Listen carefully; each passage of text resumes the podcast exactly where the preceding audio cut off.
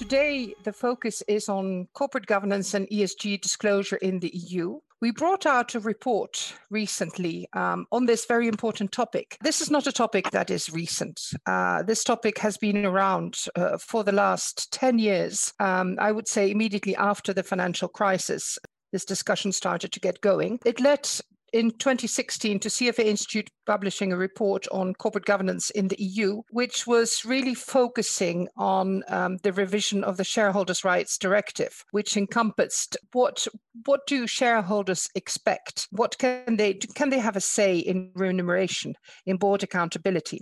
That was a key change for the EU.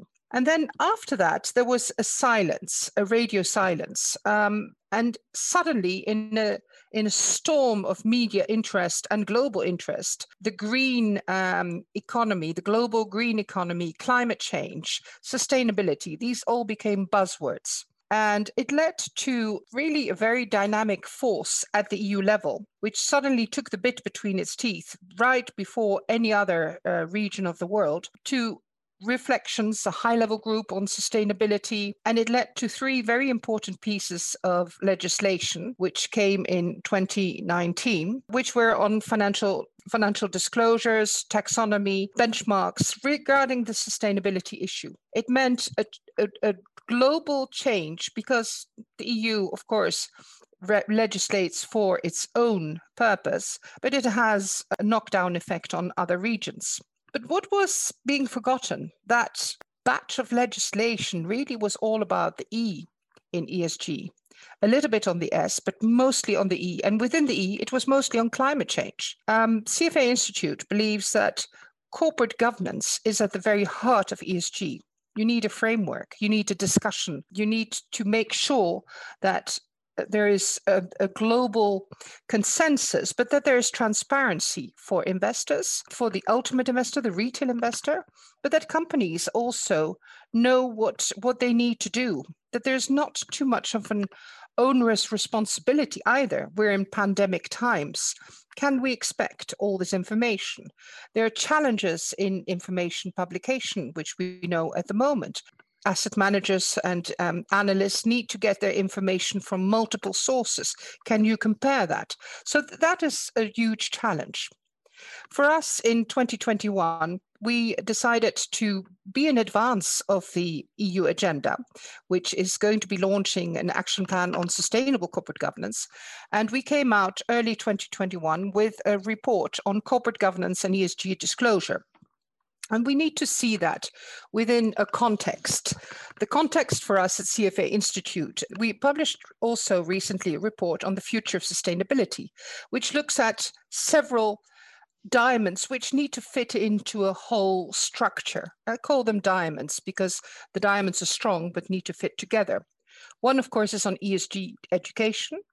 Another one is on system level thinking, really regarding the system as a whole. That includes think, thoughts on, for example, the circular economy, collaboration synergy, looking not just at thinking in a silo. So, for example, when sustainability was only being dealt with at the Financial Services Directorate General of the EU Commission, no, it needs to be addressed, obviously, in the environment, in the sector that looks at SME financing.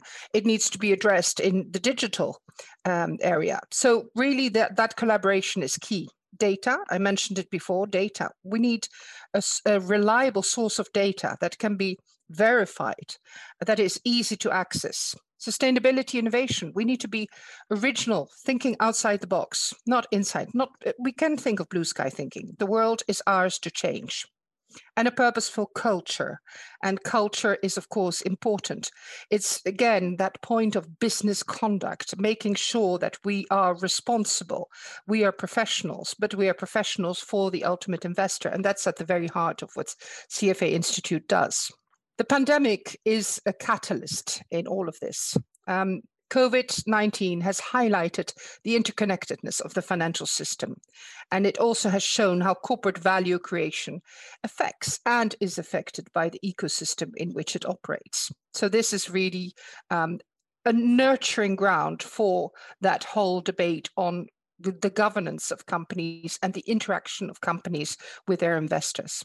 So, coming to, to the new report, we discovered in our 2016 report, when we looked at shareholders' rights, that there was a sweet spot when we look at different perspectives of looking at the market, you have the shareholder perspective, the stakeholder perspective, and the open ma- market perspective. The three can find a sweet spot. And that sweet spot is exactly where the corporate governance debate needs to be found. In the discussions on shareholders' rights, the European Parliament was much more focused on a multiple of stakeholders, whereas the EU Council, which represents member states, um, and even uh, the EU Commission was much more focused on shareholders. So again, we need to align these thoughts. We need to find that spot of, of, of interaction. Now, coming to our new report, we looked at the lack of consensus on the classification of ESG characteristics. This is inevitable. ESG is a dynamic concept and is subject to broad interpretation, but that means it's a difficulty for the regulator to regulate. Greater transparency. Still, we are so many years into discussing um, responsibility, transparency, there is very little still of that transparency, and it is a, a, difficult conversation. It's an even more of a difficult conversation in pandemic times when you're trying to survive. So this, this again, how do we monitor it?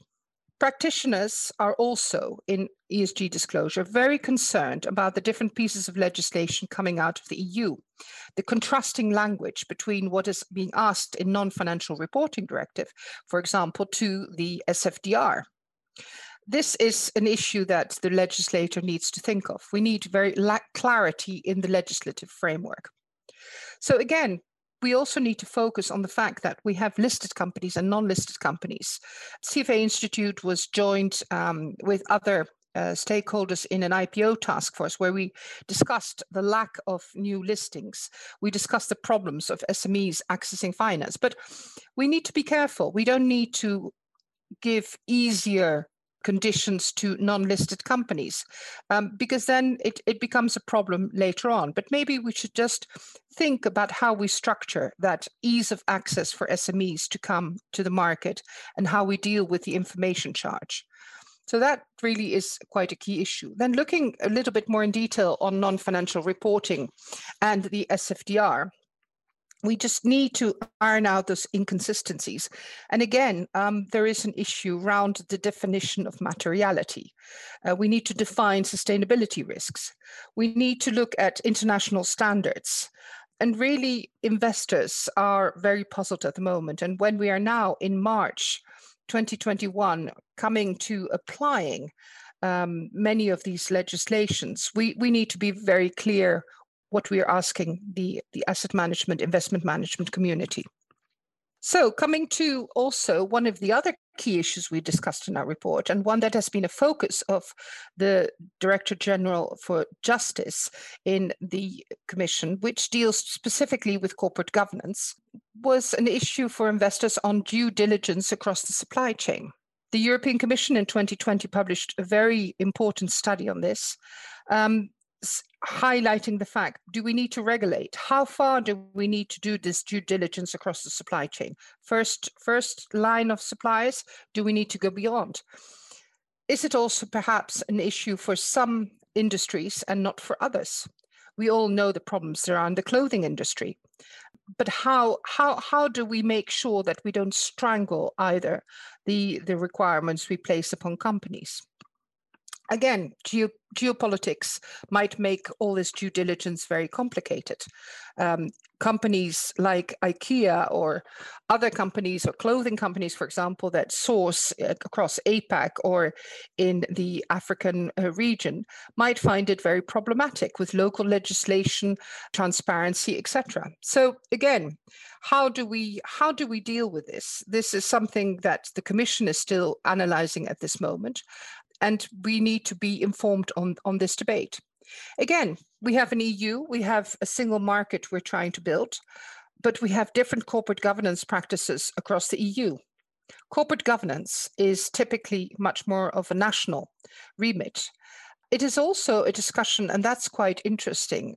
Post Brexit, there is a new look at what is corporate governance in the Anglo Saxon term what is corporate governance perhaps on the continent? And that is linked to legislation and the way we look at law. Uh, on the continent, we have a more rigid uh, um, look at law. If something is in law, we apply it. If it's if it's a standard, perhaps it's it's not so evident for us to apply it. And this may be the case in, in Germany. But again, how how do we look also at the practice of differential ownership rights? Uh, the discussion on dual class shares has restarted again with uh, Lord Jonathan Hill and his proposal for review of listings, where he is act- actively looking at maybe easing back dual class shares. CFA Institute has discouraged that. We want transparent, one share, one vote. We know that the Loi Florange, for example, in France, uh, created this di- difference as well. And we know that, of course, Europe is, is um, a backbone of SMEs. 80% of companies or more are SMEs, where traditional family holdings encourage these dual class shares. But again, do we want outside investors? Do we want to create a transparency in that market? Then dual class shares are a difficult issue. Now, again, what is also interesting is that companies possibly because of pandemic but also maybe because of the social movements are now looking to include stakeholder interests and maybe establish a longer term horizon. Now, this is to be encouraged. Short term horizons um, don't drive a, um, a, closer link of the finance industry to the economy. And when we are looking at the EU recovery, we, knew, we definitely need a long term vision. And we need a re equitization of the company as well. And this is, again, more focusing on the long term. There is, for example, in France, a new status for companies where you can say you're a company for public good. Danone, the uh, food company, uh, did this.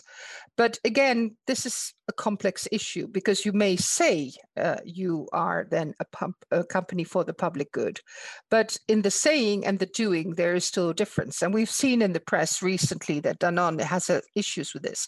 One of their largest institutional investors wrote an open letter citing problems in corporate governance and long termism and maybe addressing also the issue, for example, where the board, um, the CEO and the chairman of the board are one and the same.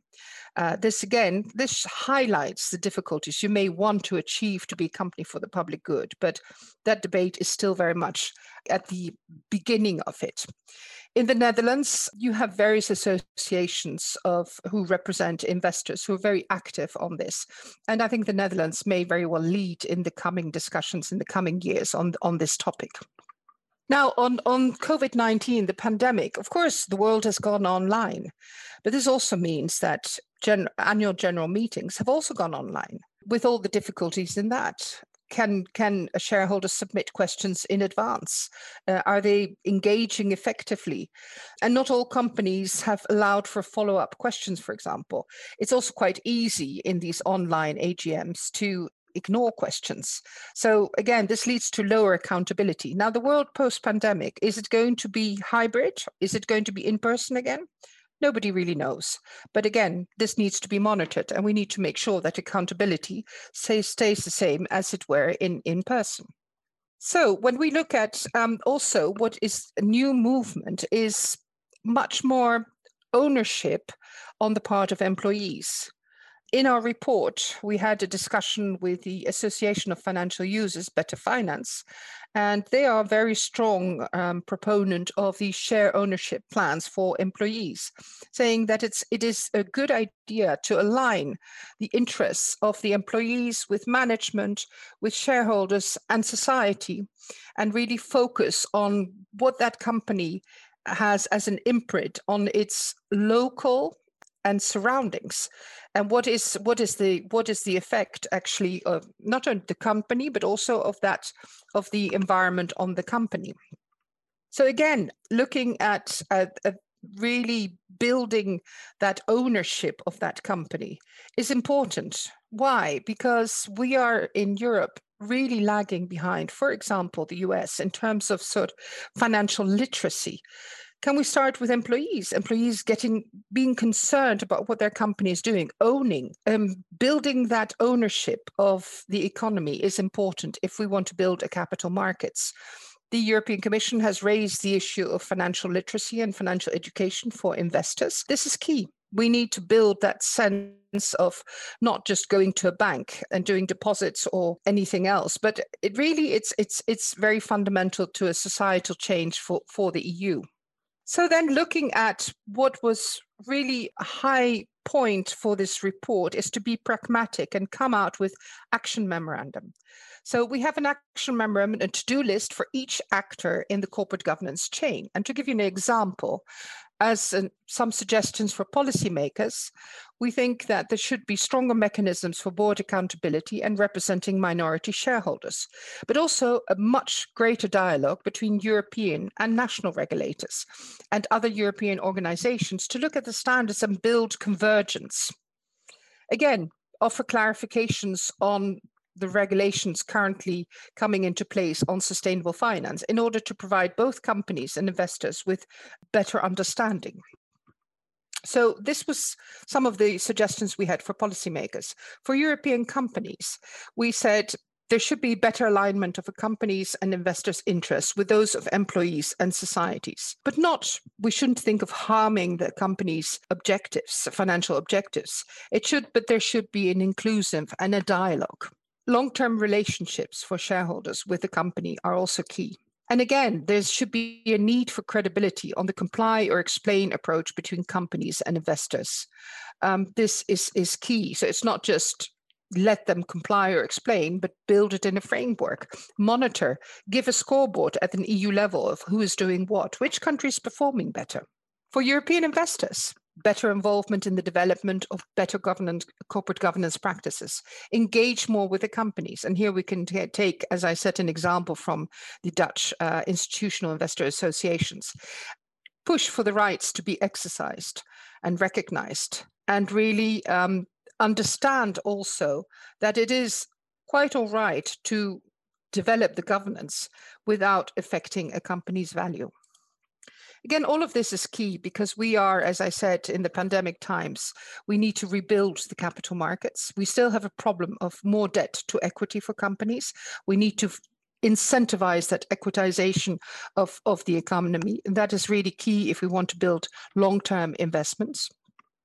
But also, there is an opportunity. We can build an opportunity with private and public markets.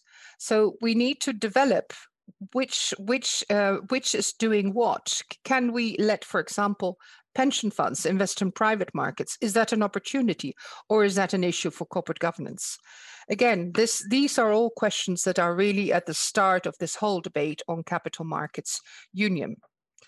And what is also important in Europe is the change and the focus, let's say, on further developing a European social model. This has always been a difficulty because, of course, a social model means you have to protect those that you that you that you want to give opportunities for. So retail investors, but employees, people in the street, uh, thinking of what a company is doing to all of these and what what are the opportunities. But it is an opportunity to increase stakeholder vision. And i think in that sense the social model can be an opportunity Lastly, we had a, a webinar recently, which we, you can find on our website, on the challenges for the Portuguese presidency of the EU. We had chats with the central bank governor, with the heads of the different supervisory authorities. And I found it really interesting what Gabriela Figueiredo Dias, who is the chairwoman of the Portuguese Capital Markets Authority, said. She said, We must not fear innovation but incentivize its development at the service of the market and the investor by understanding and supporting appropriate financial and digitalization literacy and setting smart regulation and smart supervision. Innovation and smart supervision are new words in policy dialogue. And that for me is key. I like the idea that we're open to innovation, to blue sky thinking. That is what we're going to need when we discuss corporate governance. Thank you.